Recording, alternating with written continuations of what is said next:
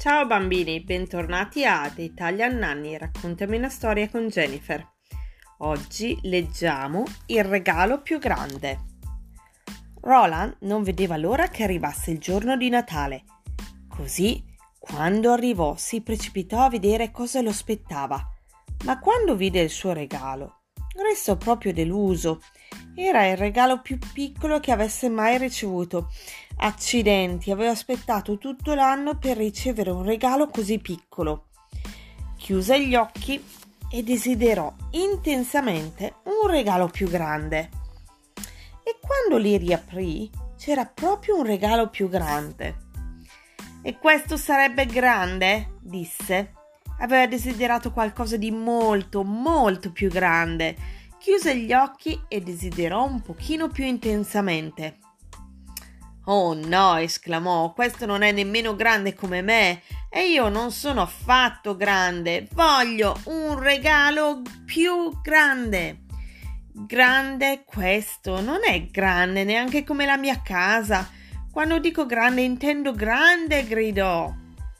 E se ne andò via imbronciato. Certo che da qualche parte ci sarebbe stato un regalo più grande ad attenderlo. A un tratto vide in lontananza un regalo incastrato fra due palazzi. Ecco, pensò, è piuttosto grande, ma non ancora abbastanza. Roland era deciso e partì alla ricerca del suo regalo nell'universo. Cercò e cercò, ma trovò solo milioni di stelle. Poi, guardando nel telescopio, si accorse di un piccolo puntino lontano. La Terra la sua casa, la sua famiglia. Adesso non era che un puntino che diventava sempre più piccolo. Roland si rese conto di essere molto molto lontano da casa e se avesse aspettato anche solo un secondo in più, quel puntino sarebbe scomparso. Roland non avrebbe mai immaginato di desiderare così tanto qualcosa di pic- così piccolo.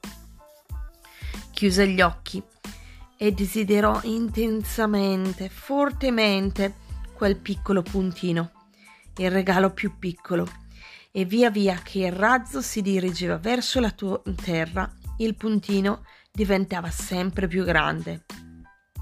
Mentre atterrava dolcemente, Roland si rese conto che il piccolo puntino era in realtà il suo regalo più grande. Roland era a casa.